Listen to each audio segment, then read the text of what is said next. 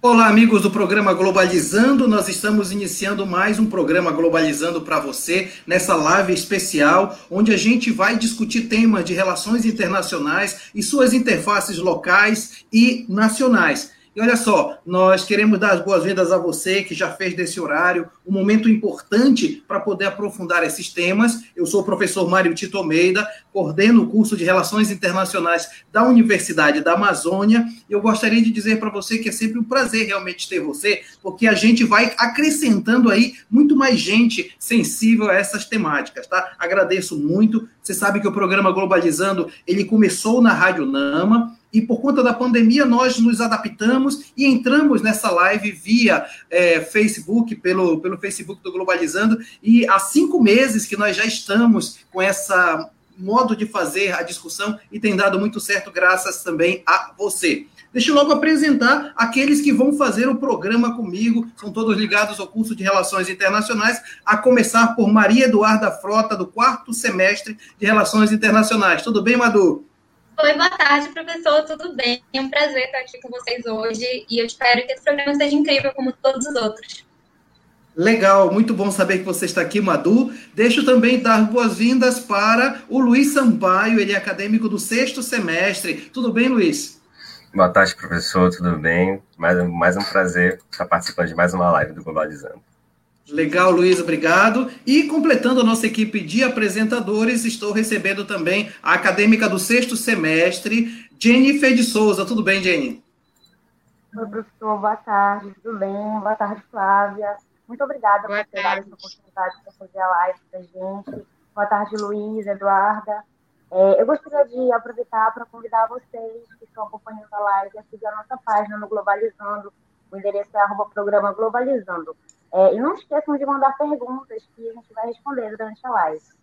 Legal, Jenny, obrigado. E olha só, galera, todo programa a gente trata de um assunto diferente, é sempre um, um, assunto de relevância internacional, sem esquecer as nossas raízes amazônicas. E ao longo desse período a gente já tratou de tantos temas, já tratamos do Covid, da OMS, tratamos de cultura, tratamos inclusive da política externa brasileira, e hoje nós não poderíamos deixar de tratar de um assunto hiper relevante eu estou me referindo à questão da produção de conhecimento e nesses tempos é, de negacionismo. Como é que fica a universidade durante esse período que nós vivemos de obscurantismo, de fake news e de, de quase que uma oposição a esse conhecimento científico?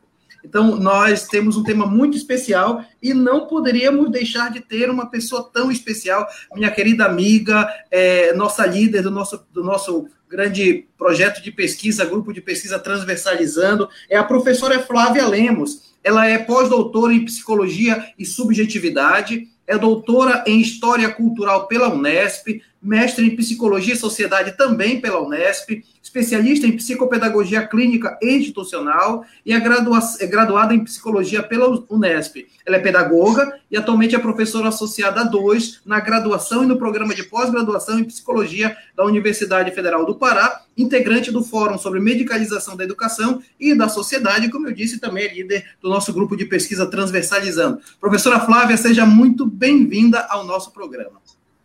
Muito obrigada, muito obrigada, querido. Boa tarde a todos e todas. Para mim é uma alegria, uma honra estar aqui no programa Globalizando.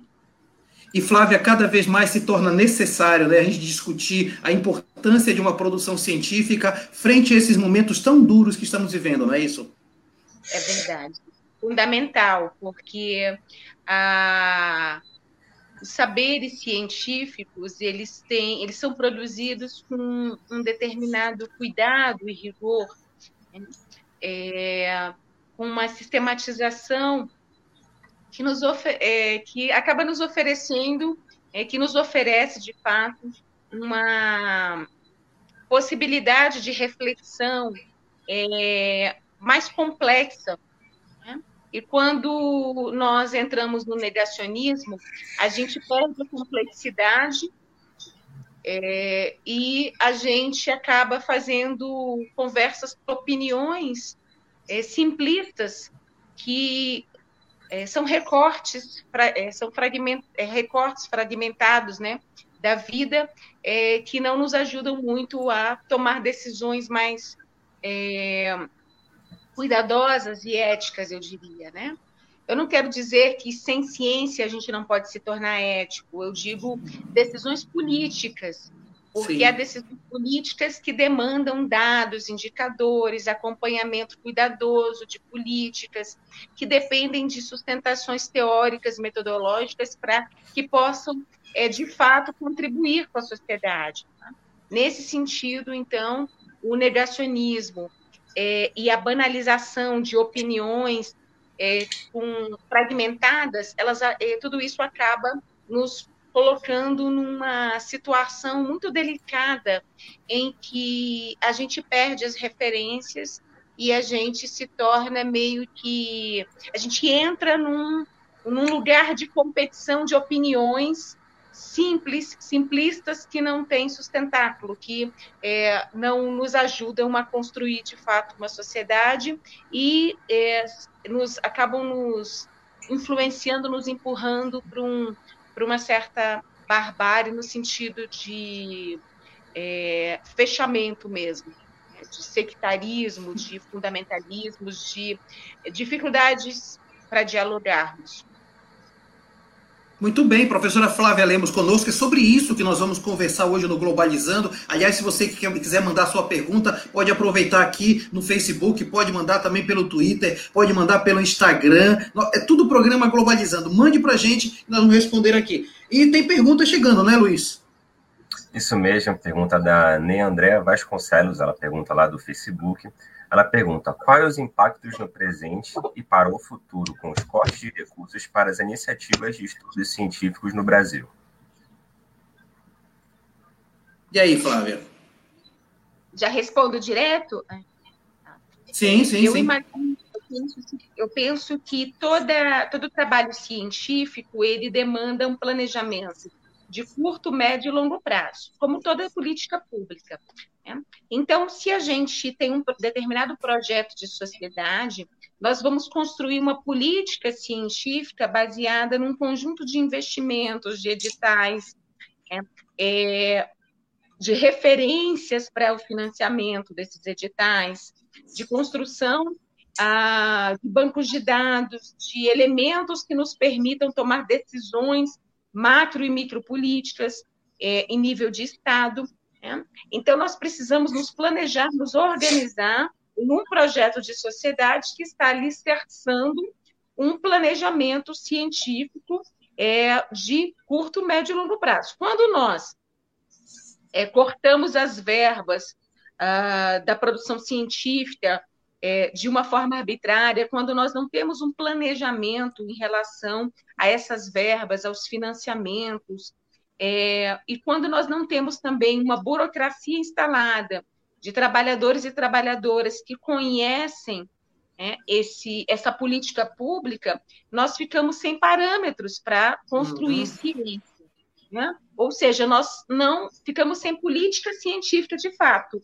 Né? E aí, então, a ciência rebote sem uma política, sem um planejamento, ela é, não caminha. Né? Nós entramos num processo de estagnação que, é, que nos compromete, não só no âmbito da própria universidade, mas nos compromete como sociedade, porque nós precisamos desenvolver ciência e tecnologia para ter um desenvolvimento inclusivo da nossa sociedade e econômico também. Então, um país sem autonomia científica, sem soberania científica, porque não tem uma política científica instituída e planejada, é um país, então, que se tornará totalmente dependente e entrará numa certa, num certo lugar de colonialidade novamente, em função é, de ter aberto mão de um projeto de sociedade que inclui a autonomia do pensamento e da produção científica, atrelada, articulada às outras políticas públicas com planejamento de Estado.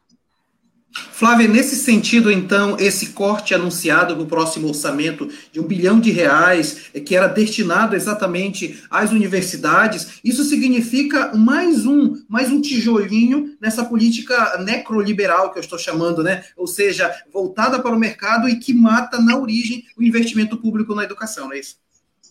Sim, aí no caso do corte de um bilhão, é, tanto a, a, um corte na produção científica, mas também no, na questão do ensino, né? Ensino e extensão, e também na própria manutenção do campus, em termos dos custos, né? De limpeza, de segurança, é, de reformas, é, de condições sanitárias para a gente.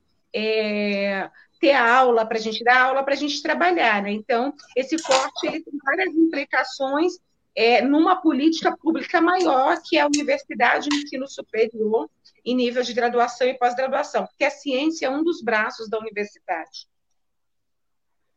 Muito bem, olha, eu quero logo fazer referência a quem está comentando o nosso programa de hoje, a começar pela professora Leila Almeida. Ela diz o seguinte: a produção da ciência na universidade, tema incrível. Professora Flávia Lemos, grande nome para falar sobre isso. Obrigado, Leila, pela sua participação. Tem também a Paula Castro falando do programa maravilhoso. Obrigado, Paula. E aí eu tenho também que passar a palavra para Jennifer. Mas antes da Jennifer, depois eu vou falar do que a, a Larissa Schoenberg falou. Quero que a Jennifer agora então diga. Nós fazemos uma pesquisa, viu, Flávia? Os alunos pesquisam notícias referentes à temática e a Jennifer vai apresentar uma delas agora. É isso mesmo, professor. A nossa equipe trouxe uma notícia da China no portal University World News. Após a Universidade de Pequim anunciar novas regras e restrições para a participação de eventos acadêmicos, a ONG de Direitos Humanos chinesa declara preocupação com a liberdade acadêmica no país. Legal, muito legal isso. E aí eu quero passar também para Madu. Madu tem informações para a gente também, né? É isso mesmo, professor. Então, a primeira universidade que tem conhecimento é a de Bolonha. Ela foi criada em 1150 na Itália e naquela época o conhecimento ele era muito concentrado. As pessoas podiam contratar professores que ensinavam sobre algum tema específico. Os temas que no caso eram essenciais, que eram chamados de ciências do universo, né, ciências universais. E é por isso que o nome que a gente conhece hoje em dia é universidade. E também, na maioria das vezes, as pessoas ingressavam nas universidades para se inserirem política e culturalmente na sociedade. Inclusive, foram nesses espaços que se formalizaram os primeiros avanços do desenvolvimento e do pensamento científico. Legal, Madu. É, professora Flávia, tem, tem uma questão importante que a Madu coloca que eu acho interessante nós conversarmos. Olha só, se falou, a universidade ela nasce ainda na Idade Média. Aí rompe um pouco aquela história de dizer que é, é só a modernidade é que traz a ciência, né? Na verdade, já na Idade Média já se produzia conhecimento. Portanto, essas grandes universidades acabam tentando ver a vida como um todo, não só um aspecto dela, né? Sim, sim. É, a, é importante que a gente pense a sociedade, a universidade, numa relação com a sociedade, a política pública de educação, é, na, no seu tripé, no caso do ensino superior, né, das universidades públicas, é, e também de muitas privadas que têm um foco é, não só no ensino, mas na pesquisa, ensino e extensão. É, essas atividades das universidades elas estão atreladas, articuladas a uma série de outras políticas públicas, porque toda política pública é intersetorial, né? É, e ela está vinculada a um projeto maior. Então, quando a gente é, interfere é, no sucateamento de uma política pública ou de várias ao mesmo tempo, a gente tem um efeito em cadeia do sucateamento de todas as outras. Né?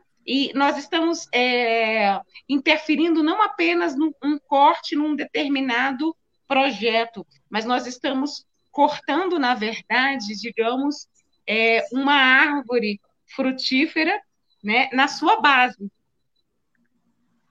É, eu acho interessante isso, Flávia, na medida em que a gente percebe que uma produção de conhecimento, óbvio, você às vezes tem que aliar o conhecimento com a empresa, mercado e tal, mas não existe uma produção de conhecimento que não seja atrelada a uma seriedade no ensino, pesquisa e extensão. Querer fazer apenas alinhamento com o mercado significa você é, negar a possibilidade de um conhecimento fora desses padrões de compra e venda, não é isso? Sim, porque o conhecimento, em algum momento, ele será apropriado de várias maneiras, e uma das apropriações é pelo mercado. Né? Ah, porque o conhecimento ele também é investimento. Conhecer, pesquisar é investir em certa medida. Né? Nós não seremos ingênuos aqui de achar que não há nenhum interesse econômico né, nos conhecimentos produzidos. Nós mesmos, uhum. quando estudamos, nós queremos ter uma profissão, né, nós queremos é, ter um, um, uma fonte de renda, um salário, uma carreira, nós temos interesses econômicos também. Então, o problema não é o interesse econômico em si ligado ao conhecimento, mas a questão é como esse interesse é empreendido, é, ah, se ele tem parâmetros éticos. Né?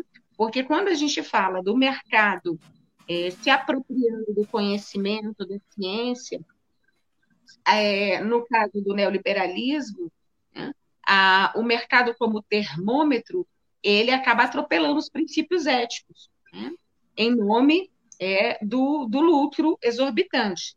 E aí, então, a ciência fica comprometida e a educação também, em termos de ensino e extensão, porque é, a, os parâmetros éticos foram suspendidos, então a ciência ela vai caminhar a reboque apenas né, do interesse de um grande empresário e não da sociedade como um todo.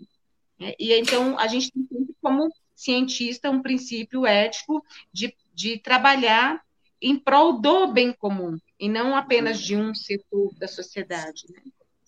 Legal, então a, a, luta pela, pela educação de qualidade financiada pelo setor público é muito importante. Olha, você está no programa Globalizando, o programa Globalizando ele destaca temas internacionais. Nós vivemos um tempo de obscurantismo, estamos falando de produção de fake news que estão mudando, inclusive, é, regimes políticos, lideranças de países, e eu queria agradecer quem está participando. A Larissa Schoenberg está dizendo tema extremamente relevante para o cenário atual. Parabéns, obrigado, Larissa, pela sua participação. A Jade Germano está dizendo: o programa de hoje está imperdível, ansiosa para mais um sábado, consumindo conteúdo de qualidade. Obrigado, Jade.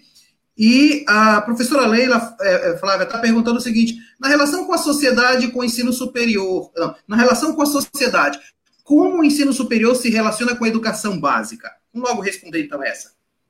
Tá, joia. Obrigada, professora Leila. Obrigada a todos, todas que estão nos acompanhando, enviando as perguntas é, muito generoso, muito generoso mesmo da parte de vocês. É, então, é, professora Leila, a educação básica, ela nos conduz à universidade, né? Então, a, a educação básica, ela é, eu penso que ela é o fundamento, que ela é o, um projeto também de sociedade muito importante, porque sem ela nós não chegamos à universidade. E por sua vez, na universidade, nós formamos professores e professoras que irão atuar na educação básica, nós formamos gestores, gestoras que irão né, organizar os processos de trabalho, encaminhar os processos de trabalho por, por uma gestão democrática na educação básica. Né?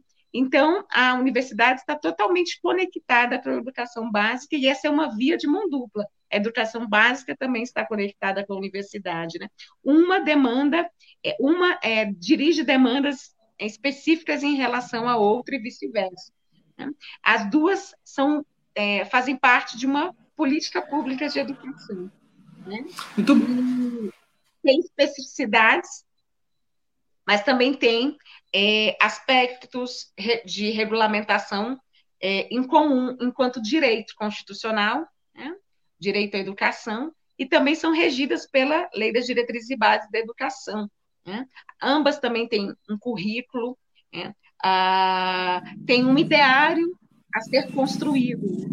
Então, na educação básica e na universidade, nós temos um ideário de um ser humano democrático, humanista, solidário, fraterno, é, que respeita o próximo, né? E que é, constrói a sua cidadania conosco nessa partilha do conhecimento, que é um tesouro que nós partilhamos tanto na educação básica quanto na sociedade. Então, eu estou querendo dizer isso porque para defender a educação pública de qualidade em todos os seus níveis. Né? Porque há alguns uhum. discursos empresariais, né, ou de alguns organismos internacionais, como o Banco Mundial, que querem segmentar né, e separar a educação básica da, do ensino superior, afirmando algo como: olha, nós devemos financiar, os, os estados devem financiar apenas e oferecer o ensino básico, a educação básica, e não devem ter nenhum compromisso com, com o ensino superior, né, com a universidade pública.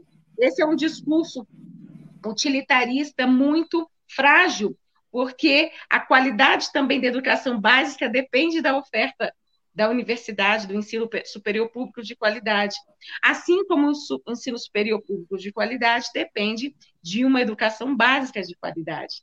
Então, a questão não é priorizar o financiamento de uma, um segmento né, da educação, e sim defender a educação pública como política, como direito de todos e todas, em todos os seus períodos, em todos os seus, em todas as suas etapas. Legal, muito boa reflexão, Flávia, obrigado. E eu quero logo passar a palavra para a Jennifer, que tem pergunta chegando. Jennifer, com você. É, essa pergunta vem do Instagram da seguidora Bianca Barros. Ela pergunta o seguinte: Como a produção de conhecimento científico ajuda a sociedade brasileira em um momento de fragilidade como essa pandemia? Então, Flávia, relacionar essa flagem muito boa, muito boa. Eu acredito que aí você tem muita coisa a falar, né?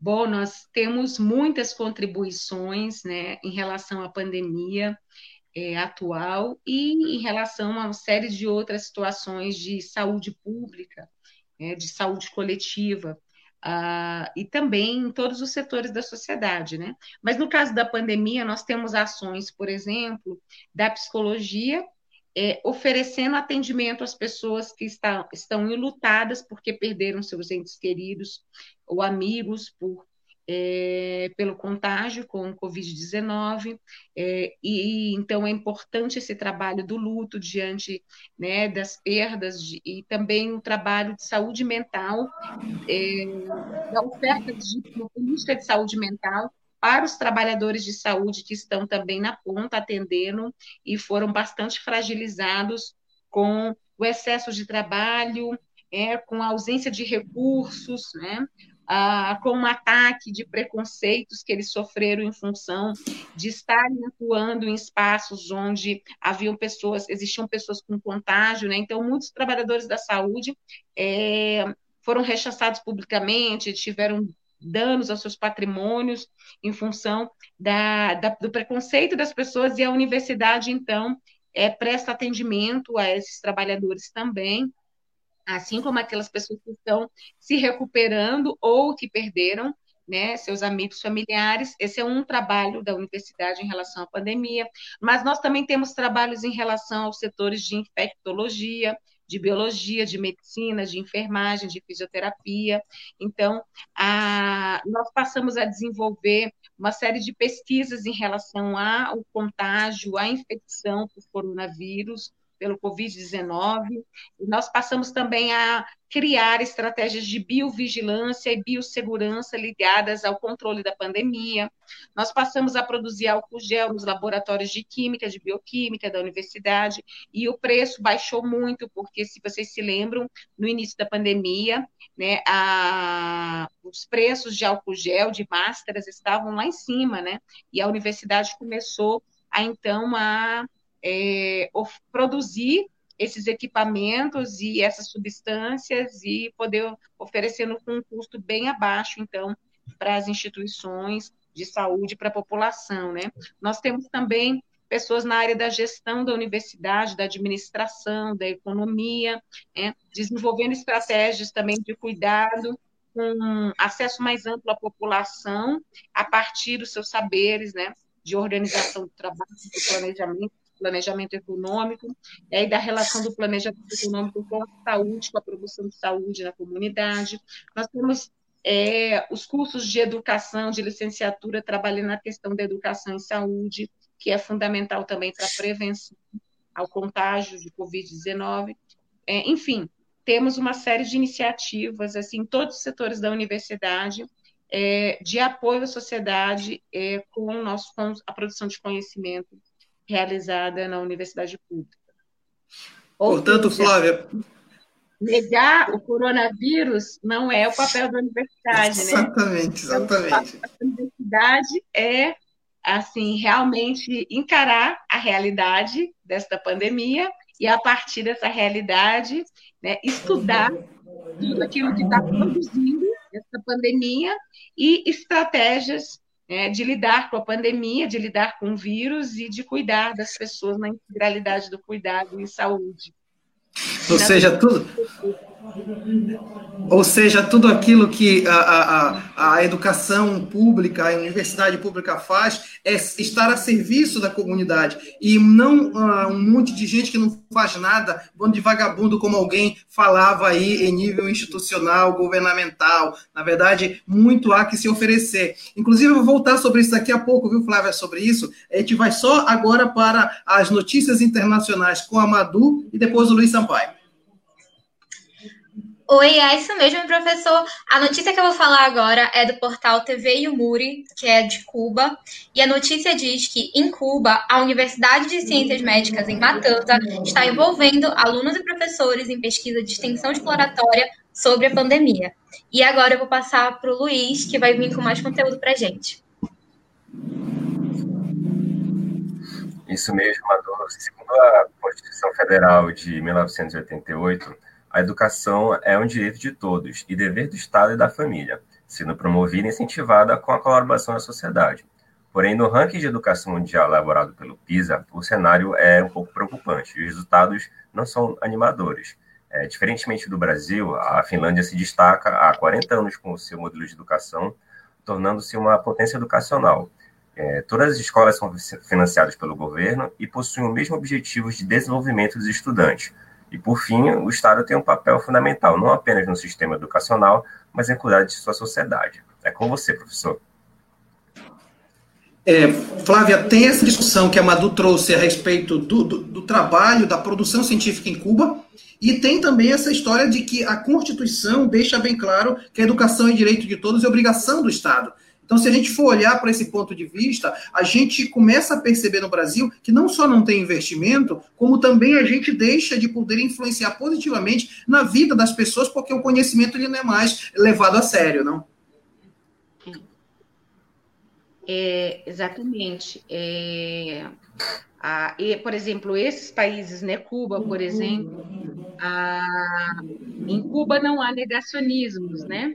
Em Cuba há um enfrentamento sério e ético dessa questão de saúde pública, né, entre outros, e há um modelo é, da formação em saúde pautado na promoção de saúde. Né?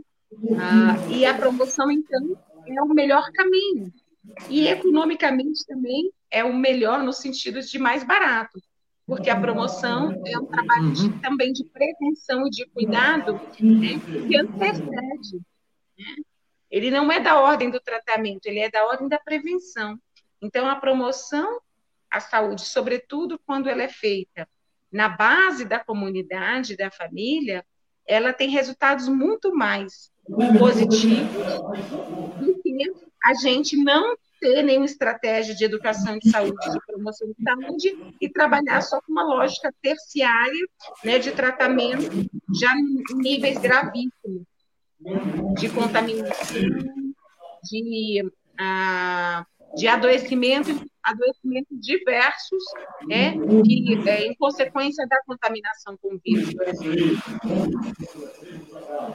Interessante. É, inclusive, é, nós estamos percebendo, e nós estamos no campo da universidade, que essa é uma discussão bem interessante, porque a gente acaba, professora Flávia, percebendo que quando não há essa importância do ensino superior, a gente acaba, de alguma forma, dando vozes àqueles que falam por um por ouvir dizer, não tem uma base científica. E a gente realmente é, é, pensa que é necessário isso, viu, Flávia? Tem gente participando do programa e eu quero logo apresentar, viu, Sérgio? Mostra para mim é, a Ângela Santos está dizendo parabéns à professora Flávia pelas excelentes colocações ao defender a educação em seu todo, pois uma puxa a outra, estando interligada ao desenvolvimento e crescimento de um país, investimento necessário deve ser feito em todos os dois segmentos, inclusive na pesquisa. Obrigado, viu, Ângela? E aí a gente vai falar daqui a pouco, inclusive, sobre, um pouco mais sobre a questão da pesquisa, que eu quero que eu chamar logo o Luiz Sampaio. Luiz, tem pergunta chegando, né, Luiz?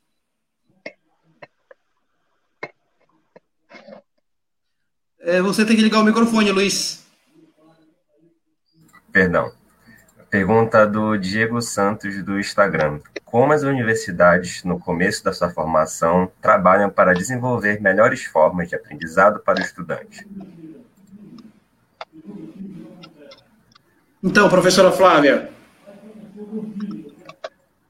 Bom, é, a universidade ela atua a partir de um currículo é, e a partir de um projeto político-pedagógico.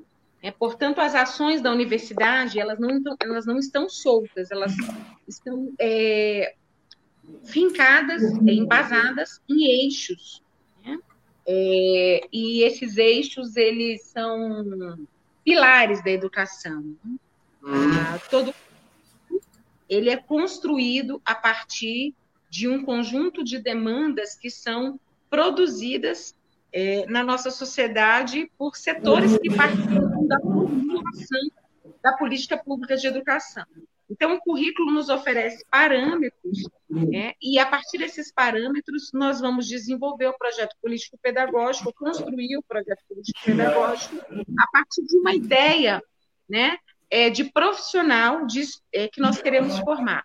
Então, o estudante, quando ele acessa a universidade, ele está acessando uma política organizada por uma série de direitos e por uma série de princípios e parâmetros. Né?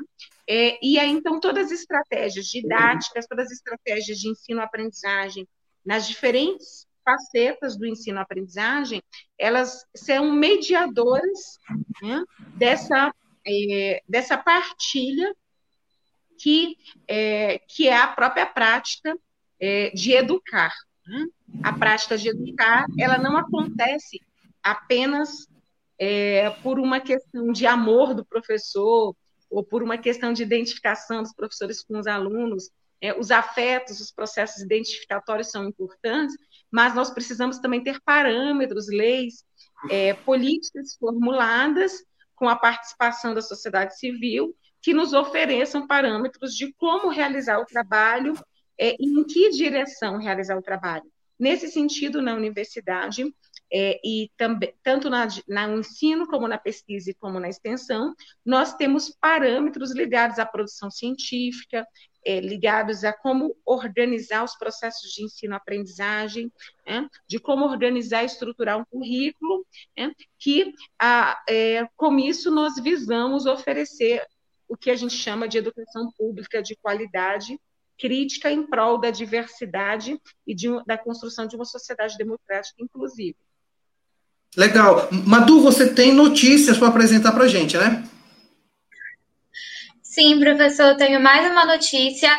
A notícia que eu tenho agora é do portal da UFCG, que é aqui do Brasil, e a notícia que fala que, após a onda de ataques à universidade pública, a Universidade Federal do Rio de Janeiro criou um canal para denunciar as fake news sobre o ensino público. Muito, muito, muito bom. Daqui a pouco eu vou perguntar para a professora Flávia um pouco sobre isso. Quero chamar a Jennifer Gonçalves para mais conteúdo. Bom, professor, nossa equipe separou um conteúdo de qualidade para a gente falar nessa live.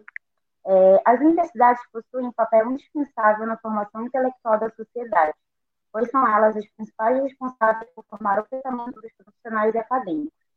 Por meio dessas informações, e seu uso apropriado, esses indivíduos se tornam capazes de produzir conhecimento de alta, de alta relevância ao contexto social em que se encontram.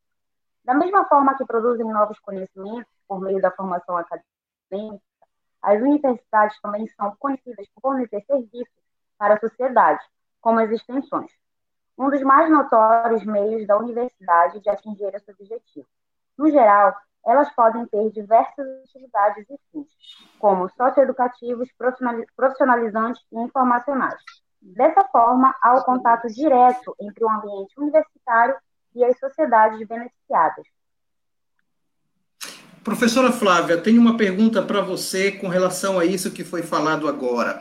É, o governo brasileiro atual tem batido muito forte, não só tirando é, é, financiamento, como também colocando em dúvida a qualidade do, do, do, ensino, da pesquisa produzida dentro das universidades, especialmente as públicas. Né? Como, como trabalhar com a população, e aqui o, o, o Globalizando abre essa porta, né? como trabalhar pra, com as pessoas entenderem que a universidade pública ela não é só útil, como necessária para o desenvolvimento de um país?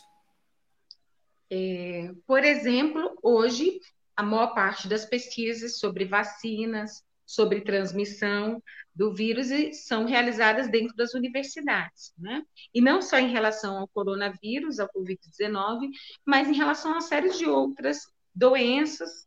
É, e, assim, se as pesquisas que são realizadas na universidade pública e o ensino não fosse de qualidade, por que a população, então, é, compraria né, remédios que foram desenvolvidos em pesquisas universitárias?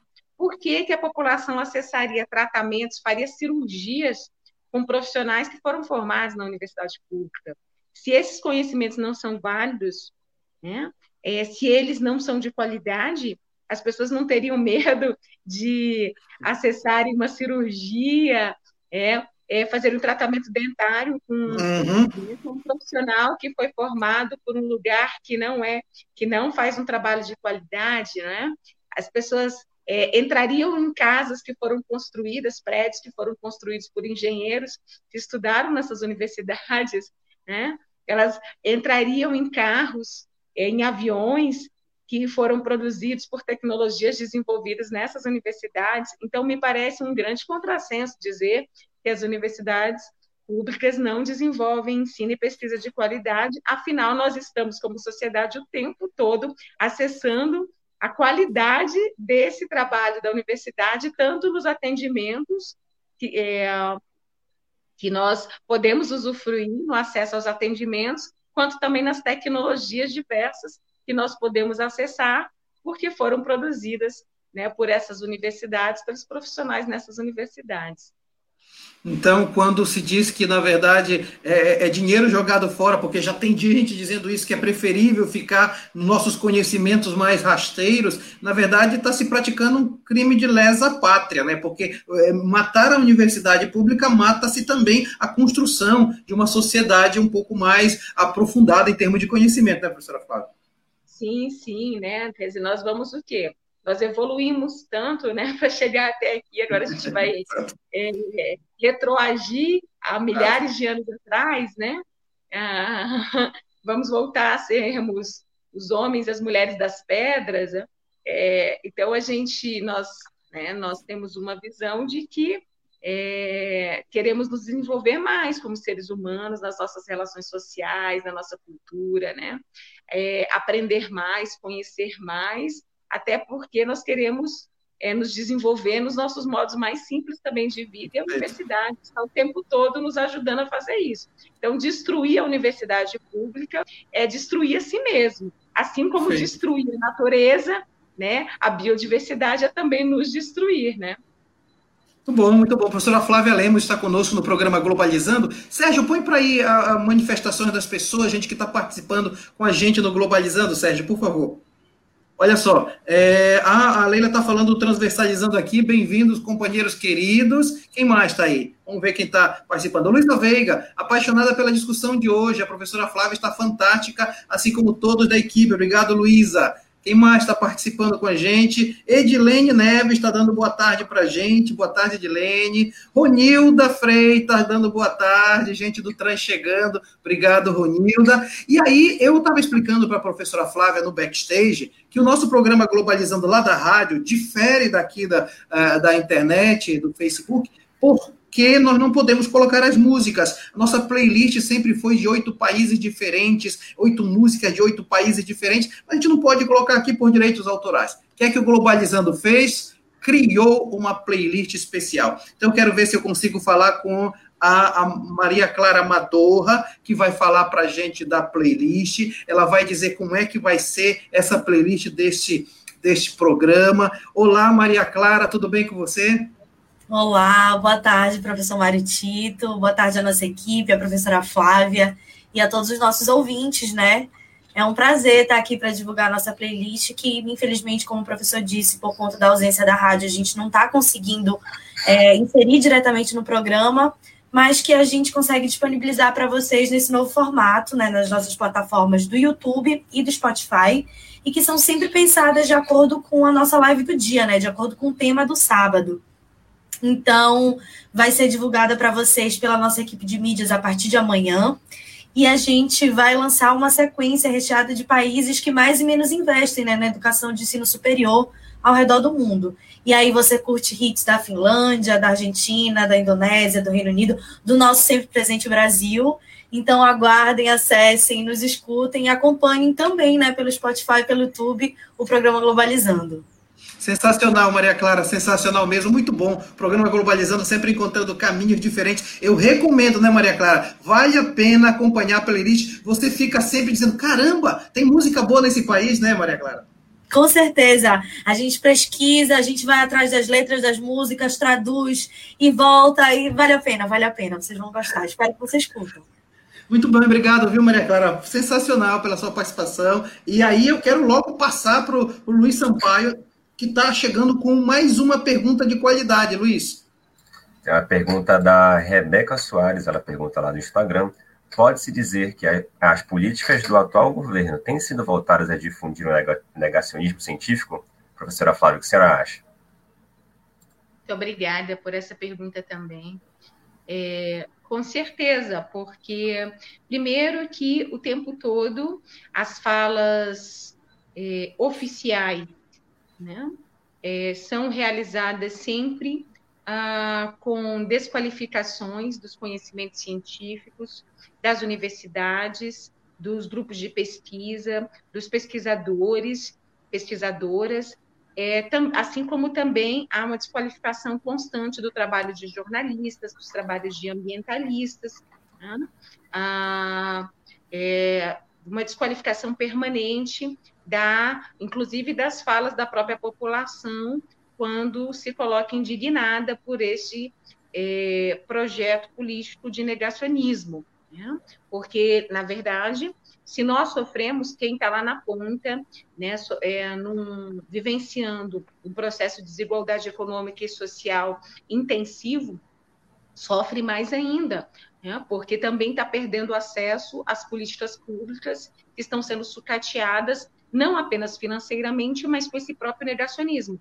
Porque o negacionismo ele vai implicar, por exemplo, que nós vamos contratar, nós teremos no nosso país gestores e gestoras ocupando cargos importantíssimos de confiança que para nos dirigir enquanto Estado, né, que não tem conhecimento.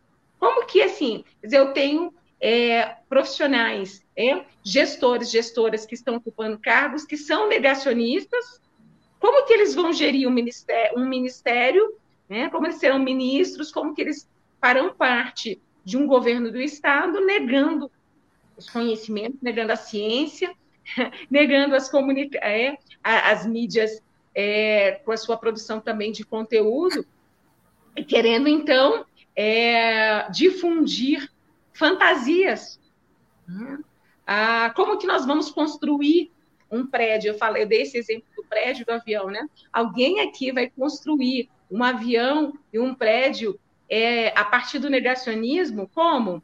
E uhum. alguém vai entrar em algum veículo que foi construído, né, sem nenhum aporte científico. Eu tenho certeza que né, a pessoa que, é, mesmo a pessoa mais simples, assim, que não tenha é, é, tido a oportunidade de estudar, ela não vai querer é, entrar num veículo, por exemplo, que foi construído sem aportes é, científicos, né? Ela não vai querer tomar uma vacina que não teve ampla testagem, pesquisas cuidadosas e éticas é, na produção dessa vacina, né? Assim, eu tenho, como também eu tenho certeza que nenhum de nós, é, se tivermos filhos, é, ou cuidarmos de alguma criança adolescente, iremos matricular nossos filhos, é, nossos sobrinhos em lugares, né, em colégios, em universidades, que nós não tenhamos é, referências que ali é um trabalho de qualidade.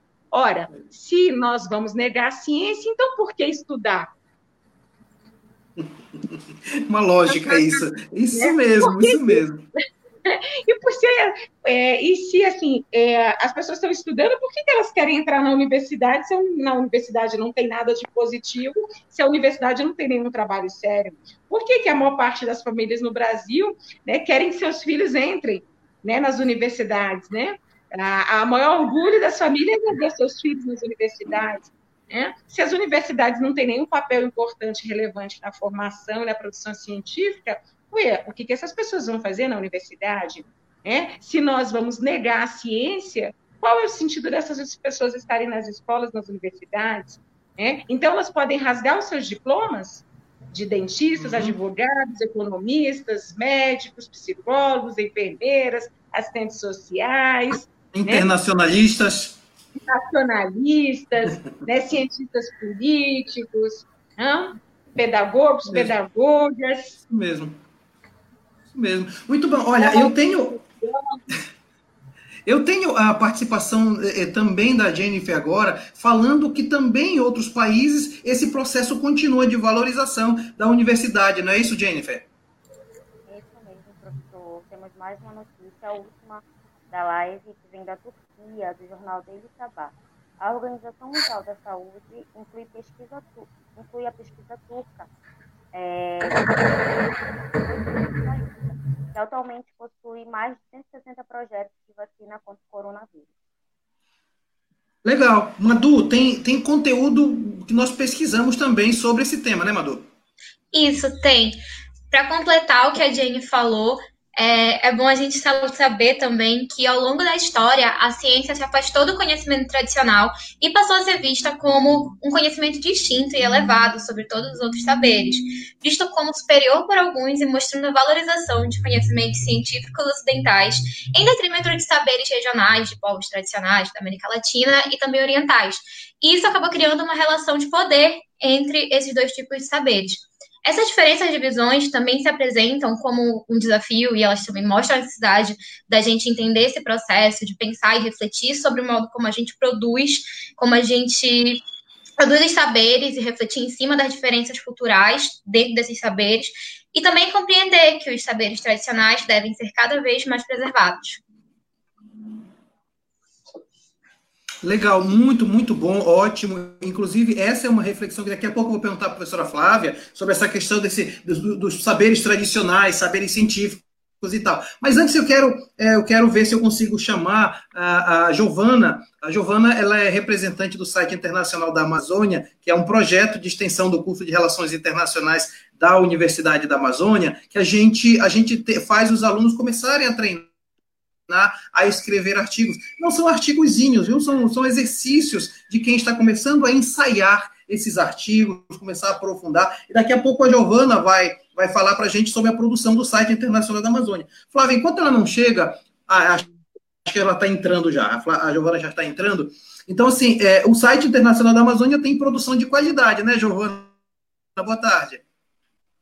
Boa tarde, professor. Então, o site Internacional da Amazônia é uma plataforma online que reúne diversos acadêmicos de relações internacionais da UNAMA para produzir conteúdo diariamente sobre diversos temas históricos e atuais.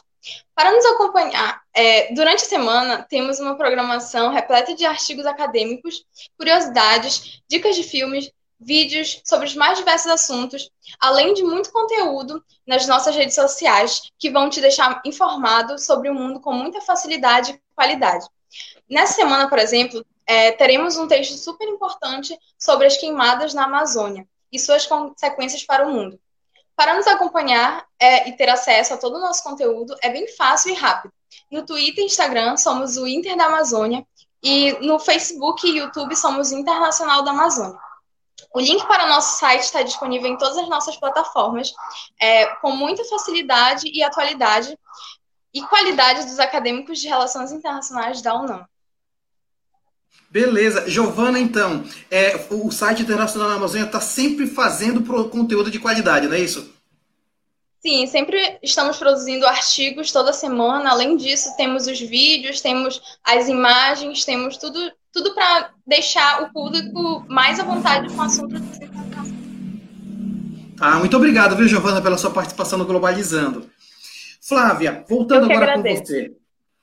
Flávia, voltando com você agora, se falou um pouco a, a, A Madu falou agora há pouco dessa relação entre o conhecimento dos saberes tradicionais e o conhecimento científico. O que dizer dessa relação, Flávia? Bom, é, é importante é, a gente uh, compreender que os saberes tradicionais também estão sendo negados pela racionalidade negacionista, pelos negacionistas. Perfeito. Também invalidam né, não apenas os saberes científicos, mas eles também invalidam os saberes tradicionais né, ah, dos povos ah, indígenas, quilombolas, né, ah, das mulheres é, uhum. quebradeiras de corpo, das mulheres que estão é, das cooperativas de base, no movimento social é, dos trabalhadores, movimento social é, também do sem terra, eles invalidam também os saberes das pessoas que participam das trabalhistas, invalidam também a, a própria fala como um direito civil, né? na medida em que é, silenciam muitas falas, na medida em que impedem muitas falas de circularem, e uhum. bom, a universidade, por um certo período, ela foi capturada por interesses também de estados autoritários e de empresários é, autoritários que fizeram uso instrumental e utilitarista dessa política pública a favor dos seus interesses nada transparentes. E nesses períodos autoritários, né, a, fomentaram um distanciamento da universidade da ciência, da comunidade como um todo e também dos saberes tradicionais. Então, é importante é, sinalizar que esse foi um projeto de formação tecnicista e utilitarista, né, que basicamente foi implementado em períodos autoritários no Brasil, como Estado Novo e na ditadura civil-militar uma concepção de sociedade republicana e democrática, o objetivo da universidade é dialogar com os saberes tradicionais dos povos tradicionais e, inclusive, também aprender com eles e não apenas é, recebê-los. Nós também aprendemos com eles, por isso nós queremos os povos tradicionais também nas universidades e por isso nós temos cotas específicas, nós temos é, uh, políticas de assistência estudantil para que os povos tradicionais estejam conosco e também possam, então, partilhar conosco os seus saberes, né? que eles são tão importantes quanto. Então, é muito, é, é muito relevante essa pergunta, porque algumas pessoas equivocadamente acham que há um, uma oposição entre saberes tradicionais uhum. e universidade, e não é o caso tanto que ambos estão sendo negados nessa versão extremamente mesquinha e medíocre chamada negacionismo. Né? O que, que o negacionismo de fato visa? Visa nos colocar no limbo, do, nos tirar do conhecimento, nos deixar num limbo, né? É, sem acesso à cultura e ao conhecimento, para nos dominar, né? para nos submeter politicamente, para que nós não exijamos, não reivindiquemos os nossos direitos, para que a gente acredite em destinos fatalistas, né? Uhum, nos conforme a, a, a, qualquer migalha que eles venham nos oferecer, né? para que a gente acredite nas suas mentiras, né? que supostaria, supostamente viriam de algum tipo de iluminação que a gente não sabe efetivamente de onde vem, nós não sabemos o que de fato como verdade se há alguma verdade, né, para os negacionistas, né, de onde eles falam, como eles gerem, se eles negam a verdade. Qual é o fundamento de uma gestão, né, por exemplo, na organização de um orçamento público que não tem dados, porque essa gestão vai é, de fato operar com transparência ética se ela nega os dados. Ela vai gerir baseada em quê? Exato. E aí é uma discussão interessante, porque poderia ser um outro globalizando aqui, né? É, é, é, entrar na ideia de que todo esse discurso negacionista tem um fundamentalismo de tipo religioso que acaba negando a própria racionalidade, é um, uma discussão interessante. E uma outra coisa, o Boaventura de Souza Santos, que escreve que a, a, tem que se passar de uma ideia de universidade para uma universidade de ideias, onde todos os saberes encontram seu lugar de diálogo. A Maria Eduarda quer fazer um comentário, Madu, você. Eu só queria aproveitar o gancho da fala da professora Flávia, em que ela comentou sobre as cotas, porque realmente é muito interessante, especialmente para a gente aqui na Amazônia, ver o quanto que as cotas, elas auxiliam, especialmente as cotas para indígenas e ribeirinhos, elas auxiliam a trazer mais esse debate das, da ciência não tradicional para dentro da universidade. Porque a partir do momento que a gente dá um local de fala para essas pessoas, que a gente deixa essas pessoas, especialmente eu vou falar que é a parte que eu tenho um pouco mais de conhecimento, dos povos indígenas, a partir do momento em que a gente deixa essas pessoas que tradicionalmente não ocupam tanto os espaços políticos, os espaços públicos, terem uma forma de se expressar, seja por meio de escrevendo artigos, participando de palestras, de simpósios, fazendo apresentações, delas expressarem a vivência delas, tradicional, o conhecimento que elas trazem de gerações aplicados dentro da comunidade acadêmica, é, é, um, é assim, gente, abre muito a visão de quem está dentro da universidade e está fora dela. É uma forma também de trazer as pessoas para perto dessa ciência, para perto dessa dessa ciência tradicional, que querendo ou não também faz parte da nossa criação, da nossa formação como sociedade. E até porque, como também a professora Flávia falou, tudo isso faz parte de um projeto maior de dissociar nós deles. A gente cresce muito com essa ideia de especialmente, eu vou falar especialmente aqui no Pará por conta da minha vivência, que é a de vocês também. É muito, a gente cresce muito com uma ideia, pelo menos quando eu era pequenininha, de tipo assim, ah, eu não, eu sou a Maria Eduarda, mas eu moro na cidade. E o indígena que mora ali, vamos supor, o pessoal ali do Marajó, as comunidades indígenas mais interiores, elas não, não são parecidas comigo. Porque eu sou Maria Eduarda e eu moro em Belém, eu não sou amazônica, eu moro em Belém. Então, assim, a partir do momento que tu começa a ter mais contato e começa a entender que essa, essa, essa, ciência, essa ciência tradicional, ela também faz parte da ciência que a gente quer produzir na universidade, porque ela é a base do nosso conhecimento, é, é, muda, muda muito a nossa visão.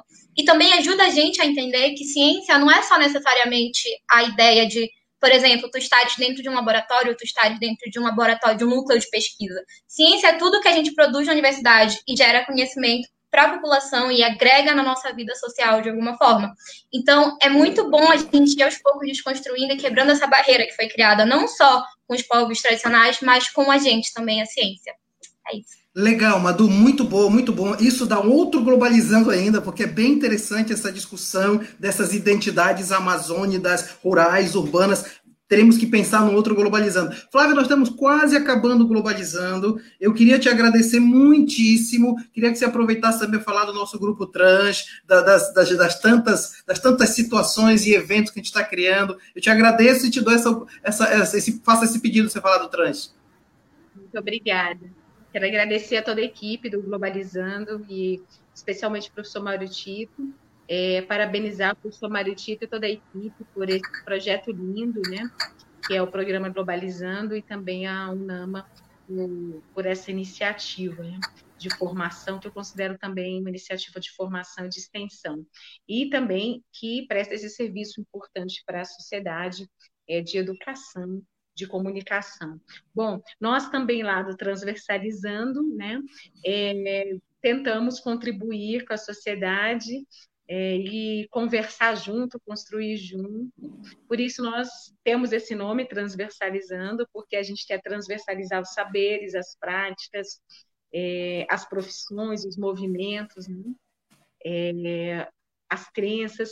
E nós somos um grupo de pesquisa, ensino e extensão. É, ele está alocado na Universidade Federal do Pará, no Instituto de Filosofia e Ciências Humanas, no, é, e sou professora no programa de pós-graduação em psicologia na Faculdade de Psicologia do IFCH da UFPA. No Transversalizando, nós temos colegas, amigos, amigas de várias áreas do conhecimento, então é, vocês estão convidados, convidadas. Nós temos estudantes de graduação, de pós-graduação, pessoas que já terminaram, pesquisadores que já terminaram seus estudos, né, já se tornaram doutores, doutores, fizeram também seus pós-doutorados, é, fizeram seus concursos, são professores, professores, coordenadores, coordenadoras em diferentes universidades, ou atuam como profissionais, gestores, gestoras também, muitas políticas públicas. É. Então, nós temos é, no Transversalizando um grupo muito grande de pessoas de várias áreas e de com, em, que atuam, né, que pessoas que atuam em diferentes setores da sociedade. É, então nós nos sentimos assim bastante é, acolhidos no grupo, acolhemos e somos acolhidos e também é, nos sentimos acolhidos pelo Pará, por Belém, é, e também queremos acolher né, o, as pessoas do Pará, de Belém, de várias regiões, né, não só do Pará, mas da Amazônia, do Brasil, de outros países. Temos pessoas que estão estudando em outros países e fazem parte do nosso grupo. Nosso grupo, então, ele é muito plural, ele é muito diverso, é, e a gente constrói bastante coisa legal juntos e juntas. Então, nessa semana, nós temos um evento, que é um evento de formação em pesquisa, é, em que nós teremos muitas mesas, muitas falas é, inquietantes e que vocês todos, todas estão convidados a, convidados a participar, é gratuito. Nós estamos divulgando nas nossas redes sociais, transversalizando no Instagram, no Facebook e também nas nossas redes pessoais. Mas é, vale ressaltar que o evento ele tem uma relação da psicologia com a filosofia, com as relações internacionais, com a pedagogia, com a economia, com a cultura, com o direito, é um evento transdisciplinar, porque o Transversalizando é transdisciplinar. Então, muito obrigada. Ah, e no Transversalizando nós não somos negacionistas, né? nós, nós defendemos a democracia e a Amazônia e tantas outras pautas, também internacionalistas, ligadas ao sistema da ONU, ao sistema Nações Unidas. Obrigado, professora Flávia. Muito bom saber que você aceitou o convite, está conosco. Eu também tenho uma grande, uma grande honra de fazer parte desse grupo de pesquisa. Fico feliz de poder colaborar nas minhas oportunidades, mas cresço muito, aprendo muito, viu? Obrigado. Eu quero também registrar a, a, fala da Vilma Nascimento, dizendo excelente discussão. Obrigado, Vilma. Também tem mais participação do Arnaldo, meu querido professor Arnaldo. Programa realmente excelente. Obrigado, professor. E também, Sérgio, tem mais alguém? E a Ângela Santos dizendo excelente discussão. Parabéns a todos. Deixa eu agradecer, então, a equipe que fez o Globalizando aqui com a gente. Maria Clara Madorra, muito obrigado pela sua participação. Obrigada, professor Mário Tito, obrigada, professora Flávia, aos meus colegas e a todos vocês que acompanham a gente. É um grande prazer, como eu disse, fazer parte dessa equipe e estar aqui divulgando nosso trabalho e tendo essas discussões maravilhosas e tão engrandecedoras. Aproveitem a nossa playlist, espero que vocês curtam muito. Obrigada. Obrigado, Maria Clara. Maria Eduarda, muito obrigado pela sua participação. Obrigada, professor. Obrigada, professora Flávia. Obrigada, os meninos que estão aqui com a gente. É um prazer e foi incrível. Obrigado, Madu. E Luiz Sampaio, valeu pela sua participação hoje, Luiz. Obrigado, professor Aretito. Queria agradecer também a participação da professora Flávia, agradecer que ainda bem que está acompanhando a gente até agora. É sempre um prazer participar da live. Obrigado, Luiz. E a Jennifer de Souza, que está conosco. Obrigado, viu, Jennifer? Seu áudio está desligado, Jennifer.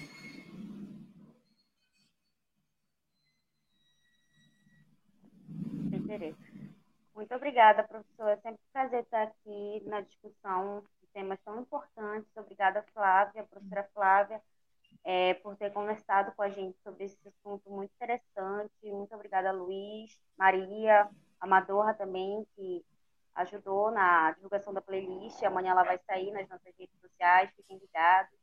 E continuem nos seguindo porque a gente pode... Obrigado, Madu. Obrigado, professor Arnaldo, mais uma vez. E olha só, galera, quero agradecer, quero agradecer muito a equipe do Globalizando. Somos quase 40 alunos, 40 membros internacionalistas e acadêmicos de relações internacionais. Agradeço ao Sérgio, que está no backstage coordenando a transmissão, ao Marcos, que cuidou da, do, da cronometragem do nosso programa, e a toda a galera que faz parte dos vários grupos que compõem o Globalizando. Quero agradecer em especial, hoje em especial, me permitam dizer isso, agradecer meu irmão irmão, o Júnior Almeida, que me cedeu o espaço onde eu estou. Eu estou em Vigia de Nazaré. Amanhã é o Sírio mais antigo do Pará, 323, e eu venho aqui passar o Sírio. Ele me cedeu esse espaço vez em quando saiu alguns fogos, não eram tiros, não, eram fogos em homenagem à Santinha daqui de Vigia. Agradeço a todos e quero dizer que no próximo sábado nós estaremos com mais um tema relevante. Vamos falar da disputa internacional pelo 5G, a guerra que está acontecendo entre China e Estados Unidos. Eu aguardo vocês. Tchau, pessoal. Tchau.